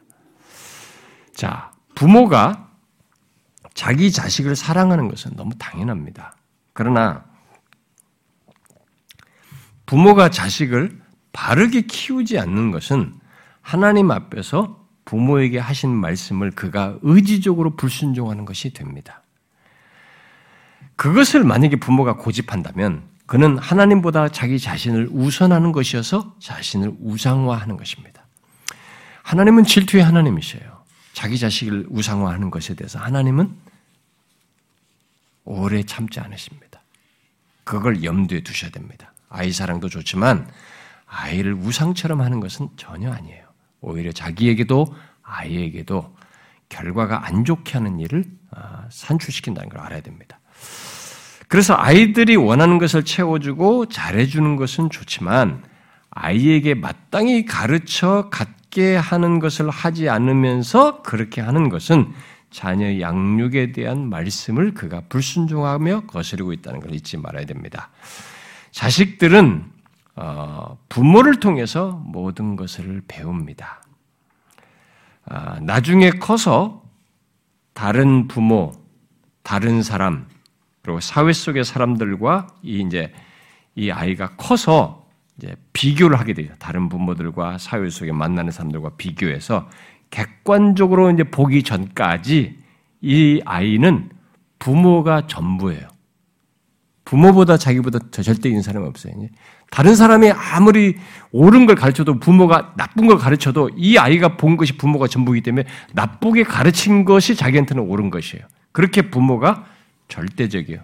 나중에 이, 이 아이가 커서 다른 부모도 보고 사회를 가보니까 아, 우리 엄마가 부모가 틀렸구나. 그때 깨닫죠. 그때가 되기 전까지는 부모가 절대적이에요. 그러므로 그 시기에 가르치는 그때의 부모는 아이의 원함만 생각하는 것이 아니라 아이에게 이제 하나님에 대해서, 사람에 대해서, 다른 사람에 대해서, 그리고 너 자신에 대해서, 사회성에 대해서, 이런 것에 대해서 바른 것을 이 부모로부터 배워야 됩니다. 그래서 바른, 바르고 옳다라고 하는 것과 함께 바른 관계를 갖는 이런 것들을 이 부모로부터 처음 배워야 돼요. 굉장히 중요해요. 아무것도 아닌 것처럼 싹 지나가 버립니다. 그 1, 2, 3, 4년이 싹 지나가요. 뭐, 애 키우다 뭐, 찡얼대니까 막 죽어 죽어 이렇게 하면서 지나가는데, 그게 결정적인 시간들이에요, 사실. 거기서부터 배워야 돼. 이렇게 하는 것을 뭐 얘가 나의 부모에 대해서 지금 사회적 관계를 가는 거예요. 나에 대해서 이렇게 본성대로 행하면서 마음대로 하는 것에 대해서 어떻게 해야 되는지를 가르쳐 줘야 돼요. 그냥 마냥 좋을 원하는 대로 들어주면 얘는 다른 사람도 그렇게 바라보기 때문에 이제 사회적 관계가 얘는 굴길된 사람으로 사람을 대하게 됩니다. 그래서 그것을 충족해 주기를 바라고 그런 식으로 행동을 하는 것이에요. 반드시 자기 집에서 가르쳐야 돼요. 아이 때. 그래서 이렇게 사회성을 배우는 문제에 대해서 잘못하는 것에 대해서 부모가 굉장히 놀래야 돼. 절대로 하면 안 된다. 너 왜 이렇게 하니? 이렇게 아이가 어려서부터 가르치고 그렇게 해서 가르쳐 놔야 밖에 나가서도 아 내가 남을 상하게 하는 것은 굉장히 심각한 것이구나. 라고 생각하면 그 집에서 그걸 대수롭게 여기지 않은 애는 밖에 나가서도 대수롭게 여기지 않은 것이에요. 그래서 얘가 밖에서 대수롭지 않게 여기는 행동을 하는 것은 미안하지만 그 부모가 문제가 있는 거예요. 부모들은 싫죠. 듣기 싫죠. 그러나 그 부모가 벌써 가정에서 자기는 내가 아이도 잘못한 거 없는데 사랑해줬는데 그 사랑만 해준 것이 문제였어요. 못 배운 것입니다, 이것을. 바른 지식과 바른 관계를 못 배웠기 때문에 그것을 드러낸 것이에요. 부모 책임이에요. 그것을 부모들은 정신을 차리고 아셔서 자기 자식 문제에서 그렇게 다루셔야 됩니다. 그래서 하나님과의 관계, 다른 사람과의 관계, 자신에 대한 바른 지식, 그리고 그런 관계들 속에서 어떻게 행해하면서 살아야 하는지를 어려서부터 그대로 빨리 자기, 자기들을 통해서 배우도록 해야 됩니다. 부모들은. 자, 자식에 대해서 무관심한 것도 문제입니다. 그러나 자식에 대한 이런 일방적인 제대로 성경이 바르지 않은 사랑, 자기 주관적인 사랑, 또 그건 결국 집착해야 되는데 집착하는 것도 결국 아이를 망치는 것입니다. 아이는 하나님과 그의 말씀 안에서 이 아이를 인격적으로 사랑하면서 훈계하고 양육하여서 바른 지식과 바른 관계를 배워야 돼요. 아, 우리가 싱글 때부터 이런 사실을 정확히 알아야 됩니다. 그래서 내가 원하는 자로 만드는 것이 아닙니다. 자식은 내가 원하는 자로 만드는 게 아니에요. 하나님 말씀, 하나님과 그의 말씀 안에서 사랑하고 훈계하여서 내가 역할을 하는 것이죠. 맡겨주신, 이 생명 맡겨주신 역할을 내가 해야 되는 것입니다. 자, 또, 아이를 인격적으로 성경적으로 양육한다는 것에 대한 질문입니다. 어떤 사람들은 예수님께서 우리를 인내하셨기 때문에 부모도 아이를 인내해주며 기다려주고 아이의 성향과 기질을 잘 살려주면서 최대한 건드리지 않고 말씀을 키운다라고 키운다고 합니다. 그런데 이런 양육 방식이 세상에서 말하는 아동 심리학과 다른 것이 무엇인지 구별이 안 된다는 거예요. 과연 이런 것이 맞느냐? 이렇게 질문을 했어요. 여러분, 타락한 본성을 가진 아이를 본성적으로, 아이는 본성적으로 하나님의 말씀을 싫어합니다. 그런데 그런 아이들을 우리가 유일하게 바르게 가르쳐 주는 것이 그리고 영원한 영원성까지 연결해 주면서 바르게 가르쳐 주는 것이 하나님의 말씀이에요. 그러니까 그걸 예견을 해서 얘가 순순하게 하나님의 말씀을 따라 훈육받을지는 않을 거라는 걸 예상을 하셔야 됩니다. 그걸 예상을 하고 그런데도 우리가 이제 인격적으로 양육을 해야 돼요. 그래서 이게 자녀 양육은 제일 어렵죠. 저도 이렇게 말하지만 살아온 것에 결함, 이 자녀 양육에서는 저는 많은 부분의 부족과 결함을 다 드러냈습니다. 이건 정말 쉬운 일이 아니에요. 여기서 자식 잘 가르치는 것에도 장사는 아무도 없어요. 많은 진짜 인내를 요합니다. 그러나 아까 말한 것처럼 이렇게 아이를 가정 안에서 키울 수 있고 바르게 양육하시는 시간이 싹 지나가요. 진짜 금방 지나갑니다. 그리고 아이를 바르게 훈육할 시기 또한 금방 지나갑니다. 그래서 그것을 기억하고 우리가 에베소서 6장에서 자녀 양육과 관련해서 말하는 내용이죠. 거기에 두 가지를 얘기하죠. 먼저 소극적인 것과 적극적인 걸 말하는데 소극적으로는 자녀를 노엽게 하지 말라고 그랬어요. 적극적으로는 오직 주의 교훈과 훈계로 양육하라고 그랬습니다. 근데 사람들이 후자만 하면 적극적인 것만 하면 된다고 그래요. 근데 성경은 항상 소극적이고 부정적으로 먼저 얘기하거든요. 어, 그래서 그 이, 이 소극적인 걸 건너뛰면 이게 뛰고 이것만 잘하면 된다고 생각해요. 그런데 그렇지 않아요. 먼저 우리는 자녀를 노엽게 하지 않는 것부터 하면서 주의 교훈과 훈계로 양육해야. 이 두 가지가 함께 있어야 됩니다. 아, 종종 부모들이 아, 자식에게 자기의 기대를 들이댐으로써 어, 보통 아이들을 노하게 합니다. 음, 저도 그런 걸 굉장히 절제하는데도 제가 부모로서 저의 본성이 탁 노출돼요. 어느 순간에. 나타나는 참는다고 하는데 참다가 참다가 어느 순간 그런 걸 노출돼요. 근데 우리가 이 성경 하나님의 말씀을 따라서 조심을 해야 되는 거죠. 그러니까 아, 부모들이 자식에 대해서 가지고 있는 어떤 기대가 있어요. 우리가 생각하는 요 기대치가 있습니다. 이 기대를 아이들에게 들이댐으로써 보통 아이들이 거기서 이 말씀에 해당하는 일이 나타나요. 노엽게 되는 거죠. 화가 나요. 분노, 노하게, 노하게 되는 거죠. 노하게 되고. 그래도 우리들이 또 우리의 기준을 요구함으로써 그리고 또, 아, 안 했을 때, 우리 기대대로, 내가 만드는 이런 기대대로 안 했을 때, 과하게 징계함으로써 아이들을 노하게 합니다. 그래서 우리가 뭐 가끔 아이들을 징계하고 책찍 쟁망하는 거 이런 것들을 어떤 사람은 너무 과하게 해요. 근데 그거 이 노하게 하는 것입니다. 나중에 큰 해가 나타나요. 여러분 징계도 사랑으로서 어디까지나 뒤에 사랑이라는 이름으로 지나치게 노하는 것도 정말 조심해야 돼요. 여러분 그 이 에베소서에서 말한 그, 그 자녀에 대한 이 교훈을 골로새서에서 말할 때는 아, 골로새서는 거기에 한 가지를 첨가했어요. 너희 자녀들을 노엽게 하지 말라고 하면서 뒤에 낙심할까 함이라 그랬어요. 우리가 이 아이들을 노엽게 하면서 이렇게 막 과하게 보이는 행동으로 인해서 아이가 이게 낙심하게 돼요. 그이 안에 상황이 깨트려지는 겁니다. 어떤 식으로든. 막 내가 지금 어쩔 수 없으니까 내가 엄마 말에 순종하고 아빠 말에 순종한다. 그러나 벌써 여기는 깨져 있어요. 낙심할 때. 그러니까 안가품을 할 거예요, 언젠가는. 이게.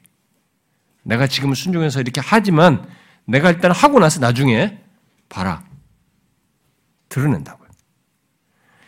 그러니까 우리의 이런 식의 먼저 자녀를 노엽게 하는 일부터 경계를 해야 되는데 사람들은 예수 믿는 사람들은 오직 주의 교훈과 훈계로 양육하는 거 여기만 초점을 자꾸 두는 거예요. 노엽게 하는 것을 너무 쉽게 해요. 이것을 우리가 먼저 경계해야 됩니다. 아, 그런데 여기서 지금 아이의 성향과 기질을 살려주는 것 이런 것은 분명히 있을 수 있어요. 있는데 그것이 앞 뒤도 없고 그저 심리학적인 자존감을 높이는 차원에서만 이렇게 하게 되면 어, 너무 근거가 잘못되게 된 거죠. 오히려 이 아이의 존재감을 부모의 기준을 따라서 가지면서 노하게 아, 존재감을 부모의 기준으로 노하게 하지 않고 하나님의 말씀 안에서 어, 아이가 드러내는 기질과 성향이 바르게 인도되도록 해주는 것이 우리가 해야 될 일인 거죠. 노엽게 하지 않으면서 내가 부모의 기준을 가지고 노엽게 하지 않으면서 하나님의 말씀 안에서 이 아이가 가지고 있는 기질과 성향이 바르게 인도되도록 그렇게 하는 것을 우리가 해야 되는 것이 무조건 오냐오냐 하는 것이 그건 아니에요. 항상 하나님의 말씀 안에서 얘가 훈육되면서 자신의 성향과 기질을 드러내는가 를 봐야 되는 것입니다. 아이의 장점을 살리면서 세워주는 것은 정말 좋습니다. 아, 그런 건 정말 좋아요. 그러나 아, 그러는 자기밖에 모르고 그렇게 자기 세워주다 보니까 자기밖에 모르고 하나님과 다른 사람, 세상에 대해서 그리고 자기 자신에 대해서 아, 바르게 이해를 갖지 못하고 아, 그래서 자기밖에 모르는 굴결된 아이로 자랄 수 있기 때문에 그것은 경계해야 됩니다. 아, 저는 만약 우리들 중에서 그렇게 하면서 아이를 키우는 사람들이 있으면 뭐 고치셔야 됩니다. 근데 여러분 이 아이 자식, 자식 양육하는 데 있어서는요 하나님 말씀도 무시해요. 뭐 하나님 말씀 이건 멀다고 생각합니다. 근데 여러분 하나님의 말씀대로 하는 것이 얼마나 복된지는 여러분이 아이들 다 키워놓고 보면 알합니다. 지금 뭐 좋은 데 가고 이것으로 판단하는 것이 아니에요. 나중에 가보면 압니다. 에, 그건 뭐 제가 이 시간 시간이 없어서 그런 얘기입니다. 생략하겠습니다. 그러니까 그, 이 사실을 성경의 근거에서 하고자 해야 됩니다.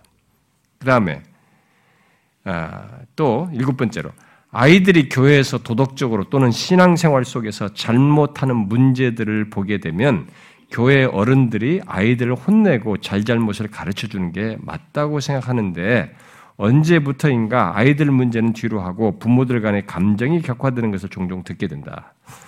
서로의 생각과 판단을 오해하거나 들어보지도 않고 힘들어하기도 한다. 해결책이 필요하다고 생각한다.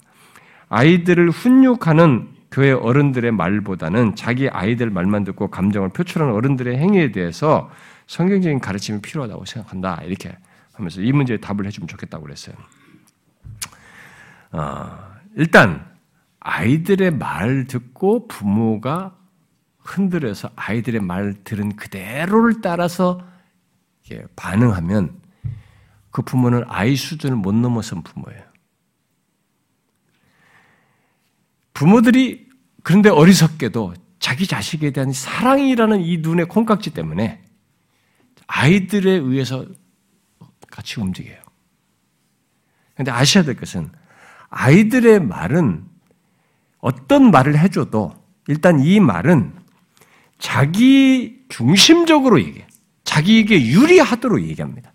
자기 보호적인 반응으로 자기 보호의 본능을 드러내면서 얘기를 하는 것입니다. 그러니까 그 말이 진실성이 떨어져요. 많이 왜곡되어 있고 많이 뒤섞여 있습니다. 저도 어, 기억나는데 아마 이 기억이 지금까지 있는 거 보면 초등학교 막 후반부는 되지 않았을까. 근데 제가 어떤 애한테도 이게 맞질 않았는데, 아, 이게 조금 이제 거기서 관계에서 조금 이제 내가 불이익을 당했죠. 근데 그래서 좀 했는데 나는 집에 와서 많이 맞았다고 울었어요. 네? 그러니까 부모의 동정을 하려고 한 거죠. 그러니까 우리 자식, 우리에게는 그런 본성이 있는 것입니다. 우리에게. 그러니까 그런 것을 가지고 부모가 거기서 요동하면서 반응을 한다는 것은 부모로서 바르게 하지 않은 것이에요. 그러니까 그 말을 듣기보다 어, 부모들 나는 우리 교회에서 지금까지도 옛날에는 그렇게 해왔거든요. 사실요. 우리 성도들이 아이들에게 서로 잘못하면 다투고 그러면 너희들 와봐라. 이렇게 하고 이렇게 훈계도 했어요. 근데 이제는 이제 안 된다는 거예요. 왜 내 자식을 혼내느냐 이렇게 한다는 거예요. 그러니까 그렇게 하는 부모는 미안하지만 아, 뭐라고 말을 해야 될까요? 성숙한 부모는 아닙니다. 응? 성숙한 부모는 아니고요.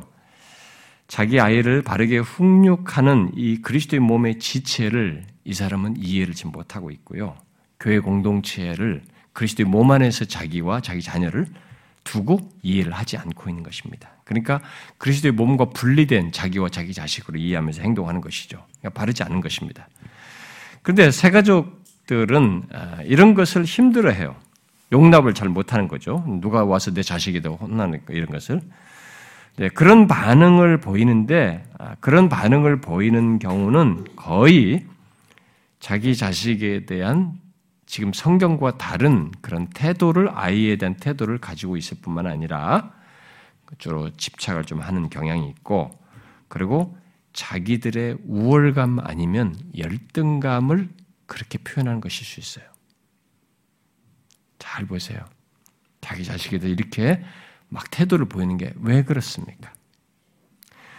성경대로 자기 자식에 대한 바른 이해를 가지고 있는 것도 한몫할 것이고 거기에는 이게 일종의 열등감이 있는 거죠. 우월감 같은 것이 있는 거예요. 그런 게 작용해서 드러나는 것입니다. 그런 조건에서의 행동은 거의 상처와 파괴를 가져오고 죄를 범하게 됩니다.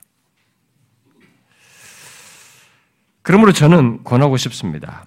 여러분의 자녀의 잘못을 다른 지체도 훈육하도록 열린 마음을 가져야 한다고 믿습니다. 교사들도 그러면 교사가 주일학교 교사가 여러분 아이를 잘못 가르치게 되잖아요. 잘 가르치지 못하게 되잖아요. 그렇게 그래서 훈육하는 자는 그 대신 바르게 됩니다. 성경대로. 바르게. 만약에 감정을 섞어가지고 그 아이에 대해서 상처가 될 말을 한다거나 판단하는 데 하거나 손찌검을 한다거나 이렇게 하는 것은 그건 훈육이 아니에요. 폭행이에요. 아, 그렇게 할 바는 하지 말아요. 그건 교회를 어지럽게 하는 것입니다. 할 것이면 지금 벌어지는 것에 대해서 이 현재 문제에 대한 훈육을 현재 시제로 할 때 효과가 있기 때문에 그 자리에서 하는 것이잖아요. 그러니까 그런 정도의 효과, 현재적인 효과만을 위해서 무엇이 잘못되며 어떻게 했는지 서로가 잘못한 것을 시인하고 고치도록 화해하도록 돕는 이런 시도를 할 것이고 거기에 대해서 좀 더 구체적인 것을 하기 위해서는 사역자에게 부탁을 하는 것도 좋아요. 여러분들이 하시기도 하지만 부모들이 여러분들이 하는 것을 되게 부, 불편해하고 이럴 것 같으면 여러분이 하지 말고 사역자에게 부탁하시면 사역자들이 그 아이들을 대상들을 부르고 또 심지어 그 부모를 불러서 이 얘기를 다룰 수 있을 것이라고 봅니다. 아이들 사이에서 벌어진 것들에는 각 그, 그 일로 인해서 각 부모는 아이들의 말만 듣지 말고 그것에서 이성을 잃고 감정적으로 반응하지 말고 그것에 의해서 사단의 자기를 농락하는 것에 사단에게 농락당하지 말고 오히려 냉철하게 맡겨줘서 이 아이를 잘 훈육해 주십시오. 내가 이 아이가 어려운 것보다 이 아이를 다스릴 하나님을 믿습니다. 하나님을 바라보면서 맡기는 거죠. 그렇게 맡기는 것이 여러분들이 잘하는 것이고 정상적으로 하는 거라고 봐요. 아이는 타락한 본성을 가지고 있어서 그렇게 돌봐주지 않으면 여러분들의 주관적인 것으로는 핸들이 안 될 수도 있어요. 그러니까 그리스도의 몸 안에서 생긴 일이니까 몸 안에서 해결하도록 맡겨주세요. 사역자들에게 특별히. 그래서 그것에 따라서 사역자들이 우리가 권징이라고 말하는 것 같은 약식에 해당하는 것, 서로가 잘못한 것을 시인하게 하고 그것에 대해서 앞으로 이 잘못을 이렇게 해결하도록 얘들에게 훈계하고 벌이 필요하면 벌을 조금 받고 그래서 화목하고 화해하도록 이렇게 나아가도록 그래서 교정이 되는 일을 아이가 경험하다. 여러분들은 교정 못해요. 부모는 감싸기 바쁘지. 그러니까 감싸는 것 갖고는 안 된단 말이에요. 훈육이 돼야 되니까 그렇게 되도록 맡겨주세요. 그게 나는 좋다고 봅니다. 그 다음에 예배 시간에 아이 미취학 아동들을 돌보는 문제와 관련해서 얘기를 했습니다. 부모들이 유치부실에서 예배드리고 아이들이 바깥 복도에 나가다가 뭐 1층에서 가끔 나가는 일도 어떤 애가 있었다. 근데 이런 문제를 우리가 계속해서 어, 고민을 많이 했고 그동안에 굉장히 박방으로 우리가 노력을 해왔습니다. 그래서 뭐 일부, 이부 예배를 드리자 뭐 이런 얘기도 어떤 사람은 제안을 했어요. 이렇게 일부 예배 뭐 아이들 예배 같이 이렇게 하고 하면은 되지 않느냐. 어, 그래서 어, 먼저 드렸으면 이제 예배 드린 사람들이 아이들과 우리가 같이 예배 드리도록 하면 되지 않느냐 이렇게 했는데 어, 이걸 다 알면서도 제가 못한 여러 가지 이유 중에 하나는 일단은 아이들을 위해서라는 장점은 있을 수 있어요. 근데 그런 데서 일부 보완될 정도는 있는데 아, 제가 아직도 교회를 이렇게 회중을 예배 회중을 안 나누는 것은 예배 회중이 일부 일부가 나누면 이 예배 회중이 결국 공동체 회중과의 관계에서도 약간 나뉘어요. 그래서 제가 아직까지 그걸 못 하고 있고요. 제가 우리 교회 공동체 이 공간은 여기서 내가 끊는다고 했기 때문에 극단적으로 마지막 상황에서 우리가 공동체를 꼭 예배가 더 이상 포화 상태 안 된다면 일부 일부 들여서 이런 문제까지 엮어서 해볼 수 있는 것은 한번 생각은 해보겠습니다. 그러나 그것도 마지막 얘기예요. 회중이 예배 공동체가 이렇게 나누는 것도 그렇게 바르지도 않고 그래서 그리고 혹 그렇게 했다 할지라도 여러분 안 가고 계속 교회 남아 있는 아이들을 완벽하게 통제해서 이런 일이 발생되지 않는다고 하는 것은 또 없어요. 그게 해결책이 다 완벽하게 되는 것은 아닙니다. 그래서 우리의 해결책은 지금 사역자들이 아이들이 있는 곳에 지금 함께 있어서 그 예배들 그 시간에 함께 있어서 사역자들이 손해를 감내하는 것입니다. 저는 사역자도 예배 은혜 받도록 하기 위해서 적당한 시간은 다른 거 신경 쓰면 예배 집중하라고 제가 항상 가르쳐 왔는데 사역자들이 아이들을 하다 보면 자기도 집중 못 하거든요. 이런 일까지 감내하면서 아이들이 있는 자리에 어, 말씀을 켜놓고 같이 참여하는 이런 일을 시도를 하고 있습니다. 그러니까 이 부분은 우리가 최선 노력하고 사역자들과 교사들과 부모들이 같이 연합해서 더 좋은 제안을 같이 고민하면서라도 계속 업그레이드 해가면서 해결했으면 좋겠다는 생각이 들어요. 자, 그 다음에 아, 열 번째로 예배나 교회 활동에 참석하기 싫어하는 아이들, 유치부나 중고등부 아이들 어떻게 해야 하느냐라고 제안했어요. 만약에 예배나 교회 활동에 참여하는 대신에 어떤 보상을 해줘야 할지, 어, 이해해주고 달래주면서 맞춰가면서 어떻게든 참석해야 할지, 현재 우리 교회의 부모들 사이에서 다양한 양육 방식이 보인다는 거예요. 교회 가는 걸 너무 싫어하는 아이들, 야단을 쳐서 예배 보내는 거나 혹은 어, 어르고 달래어서 원하는 걸 해주는 조건을 달아서 보내는 것이 온전해, 온전치 못해 보이는데 성경적으로 어떻게 해야 되느냐라고 했습니다. 여러분, 어, 제가 아까도 얘기했지만 부모들을 아, 부모들이 아이를 예배 속에 하나님과의 관계, 이 가장 기본적인 관계를 처음부터 우리가 가르쳤어야 되는데 이게 안 돼서 지금 생기는 현상이거든요. 예, 그러면 이 아이를 방치해야 되느냐? 그럴 수는 없을 겁니다. 이 아이를 그렇게 해서는 안 될 것이기 때문에 어떻게든 해야 됩니다. 예, 그래서 어, 방법을 찾아야 되는데 보상 방식을 여러분들 쉬운 방법을 택하셔요. 그러니까 돈을 준다든가 뭐 물질적인 보상인데 여러분 물질적인 보상은 100% 실패합니다. 예, 그런 거 하시면 안 됩니다. 예, 뭐 예배 참여하면 돈 줄게 뭐 이런 건 실패할 것을 하고 있는 것입니다. 괜히 시간만 딜레이시고 그 사이에 망가진 겁니다. 이런 식으로 된다는 것을 아예 형성시킨 더 부작용까지 불러일으킨 겁니다. 그건 하지 마시고 굳이 이런 길을 찾으려면 이제 뒤늦게라도 이런 조건에 있는 사람을 아이를 어떻게 해보고 싶으면은 약속, 언약 방식을 취하는 것입니다. 성경에 사는 거죠. 하나님께서도 타락한 인간, 죄를 잘 짓고 하나님과 약속도 잘 안 지키는 인간에게 하나님께서 취하신 방법 중에 하나가 언약 방식이었어요. 언약입니다. 약속 방식이죠. 약속과 언약을 취하는 건데, 약속과 언약 방식을 인격적으로 하는 방법입니다. 그래서 1차적으로 아이와 약속을 하는 것입니다. 일종의 어, 맺는 거죠, 약속을. 이걸 하나님 앞에 이렇게 하니까 예배를 드려야 되니까 이거 없이 우리가 사는 것은 안 되고 어쩌건 충분한 설득을 해서 약속을 맺는 방식을 취하는 것입니다. 부모이기 때문에 약속을 안 할 수는 없습니다, 아이가. 거의 해야 돼요. 요구에 대해서. 그 약속을 하는데 약속을 해서 그러면 약속을 지켰을 때와 지키지 않았을 때 어, 언약을 지켰을 때와 지키지 않을 때 주님도 말씀하신 것처럼 그런 걸 얘기하죠. 그럼 지켰을 때는 어떻게 하냐? 그럼 상의에 해당하는 것이 될 텐데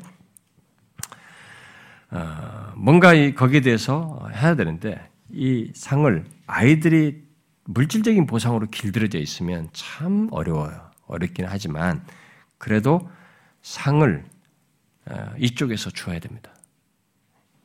이 아이의 마음에 진짜 위로가 되고 힘이 될 수 있는 칭찬과 어떤 식으로든 이 아이 마음에 위로와 힘과 흡족하다고 할 만한 것을 부모 쪽에서 인격적으로 해주는 것입니다. 그게 surprise 될 수도 있죠. 근데 물질적인 것은 최대한 피하는 게 좋습니다.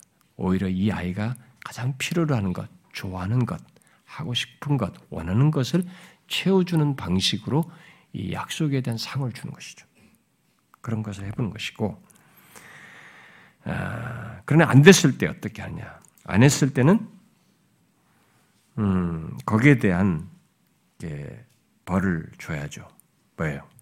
이 아이가 좋아하는 것, 그것을 제약하는 것입니다. 아, 거기서 충돌이 있을 수 있으나 이미 약속을 했기 때문에 네가 했지 않느냐 그걸 가지고 해서 어, 뭐 굳이 언약 문서까지 작성한다면 쓸 수도 있겠지만 아마는 그런 걸 해가지고 뭐 어떤 애들은 말도 잘 안 듣고 막 대충 하는 애들은 그런 것이 효과적일 수도 있겠죠. 그래서 좋아하는 것을 제약하는 것을 통해서라도 이 벌을 내려서 아 내가 이것이 안 지켰더니만 나한테 좀 힘들구나 라는 것이 인지될 정도의 그런 것을 하는 것입니다. 그러나 한 가지를 또한 덧붙여서 예상을 하셔야 됩니다. 그건 뭐냐면 안 됐을 때 그렇게 안 했을 때 여러분들은 끝장낸 것처럼 잡아버려야 되겠다. 이렇게는 하면 안 되고 하나님이 언약을 안 지키는 이스라엘 백성들에게 얼마나 노하기를 더디하며 인내하시고 헤세드 있잖아요. 신실한 사랑을 드리는지를 보십시오. 우리도 그렇게 하는 거죠. 그렇게 해도 끝까지 인내하면서 신실한 사랑으로 이 아이를 품으려고 해야 됩니다. 그래서 어쨌든지 바르게 이끌려고. 그 상벌을 하면서도 그렇게 하고자 해야 되는 거죠. 그런데 이런 것들을 잘하기 위해서 부모들이 먼저 선행적으로 할 것이 있습니다. 가정에서 부모의 권위가 조금 확립이 돼야 됩니다. 부모의 권위가 확립되려면 부모는 말과 행동에서 실천성이 있어야 돼요. 말이 이게 공수표를 자꾸 남발하면 안 되고 내가 말한 것은 반드시 지키는 거 있잖아요. 부모로서 아이에게 휘둘리지도 않는 거죠.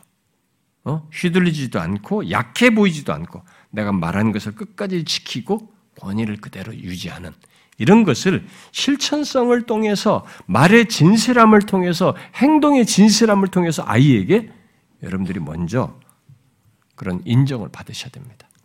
지금이라도 늦지 않았어요. 자기가 말한 것을 반드시 지켜야 됩니다. 어? 그런 것을 아이들에게 어, 보이셔야 됩니다. 그 다음에, 음, 그, 이제 기타에 대한 것입니다. 다 끝났어요, 여러분. 어, 지체와의 관계 속에서 가지게 되는 불편한 마음을 어떻게 다뤄야 가야 되느냐, 이렇게 질문했습니다. 이것은 여러분들 우리 공동체 신앙생활 하면 다 누구든지 가질 수 있습니다.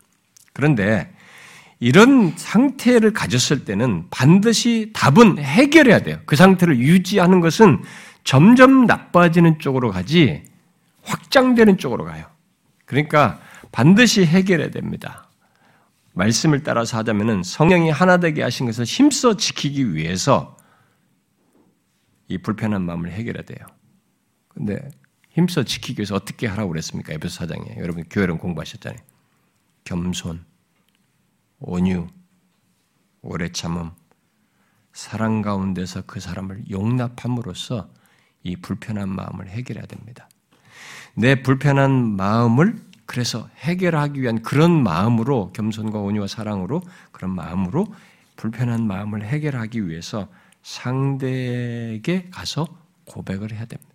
고백을 해서 해결해요. 그게 아주 클리어해져요. 시원케 하고 자유케 합니다. 그런데 불편한 마음을 상대에 가서 한다 볼 때 내 불편한 마음을 상대에게 말해서 상대를 설득하려고 하면 이것은 마음 해결이 안 됩니다. 아니에요.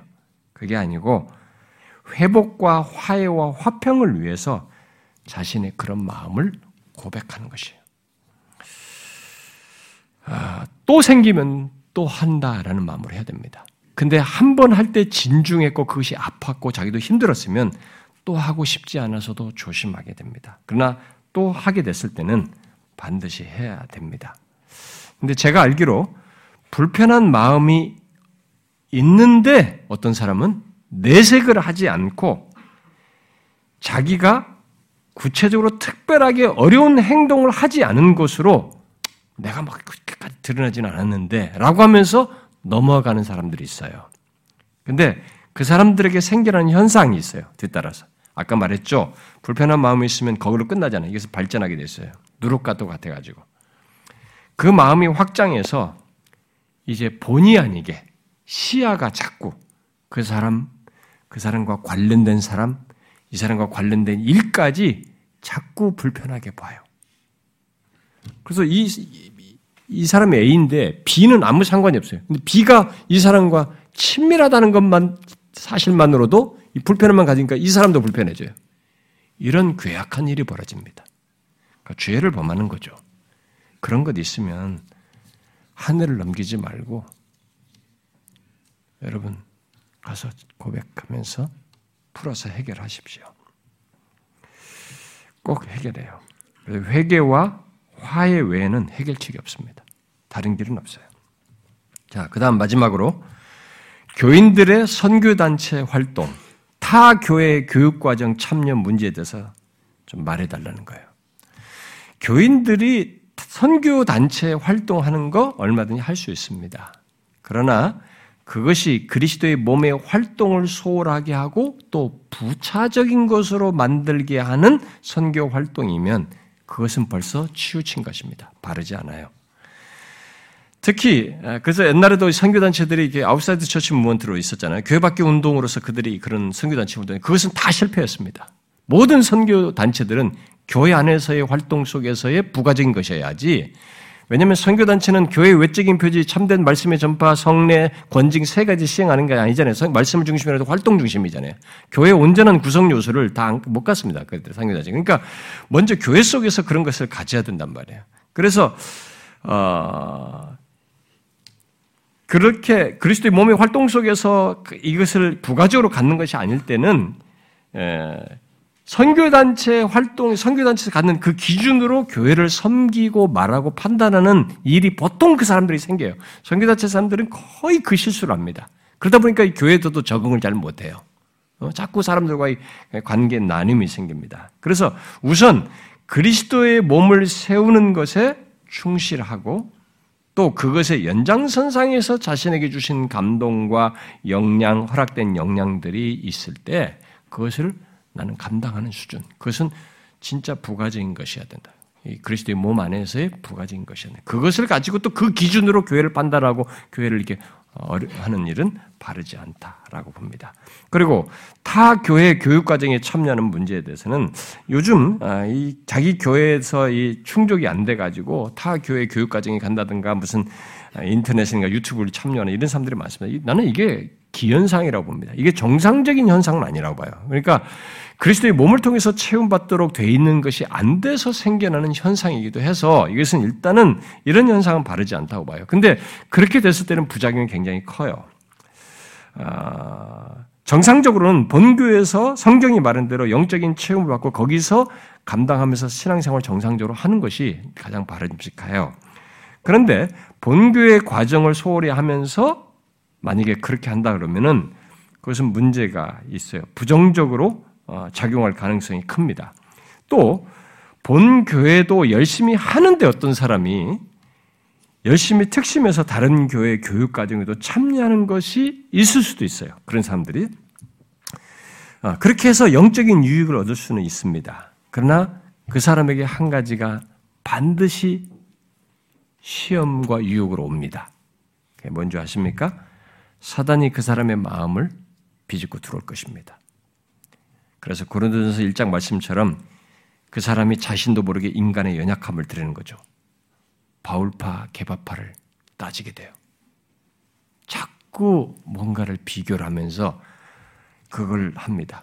여러분, 바울은 바울 고유의 것이 있어요. 개바, 베드로는 베드로 고유의 것이 있습니다. 근데 베드로가 장점이 있지만 이 사람의 단점을 가지고 이 바울의 장점을 비교를 하게 되면 베드로는 꽝이 돼버려요. 근데 인간이 그런 실수를 자꾸 하는 거예요. 본의 아니게. 그러니까 사단에게 이제 틈을 내주게 되는 것입니다. 그러다가 어느 순간에 내가 마음이 굴절되었을 때 이렇게 비교했던 자료나 그런 생각이 나를 무너뜨려요. 그래서 정상적인 모습은 아닙니다. 정상적인 가장 베스트는 자신의 교회 안에서 양육받는 것 안에서 신앙생활 하면서 거기서 바르게 말씀이 전파되어야 되겠죠. 그런 것 안에서 거기서 신앙생활 하면서 충성스럽게 섬기는 것이 가장 바르다고 봅니다. 이상입니다. 여러분, 우리 공동체 안에서 생겨나는 이런 일들, 필요들, 여러분들이 같이 기도하면서 여러분, 제가 오늘 얘기한 거 그냥 덕담으로 한 거 아닙니다. 성경에 근거한 말씀들이고, 그러니 부부관계, 아이 양육 문제, 이런 문제를 하나님의 말씀에 따라서 성실하게 하고자 노력하시면 좋겠다고 생각이 됩니다. 자, 제가 기도하고 마치겠습니다.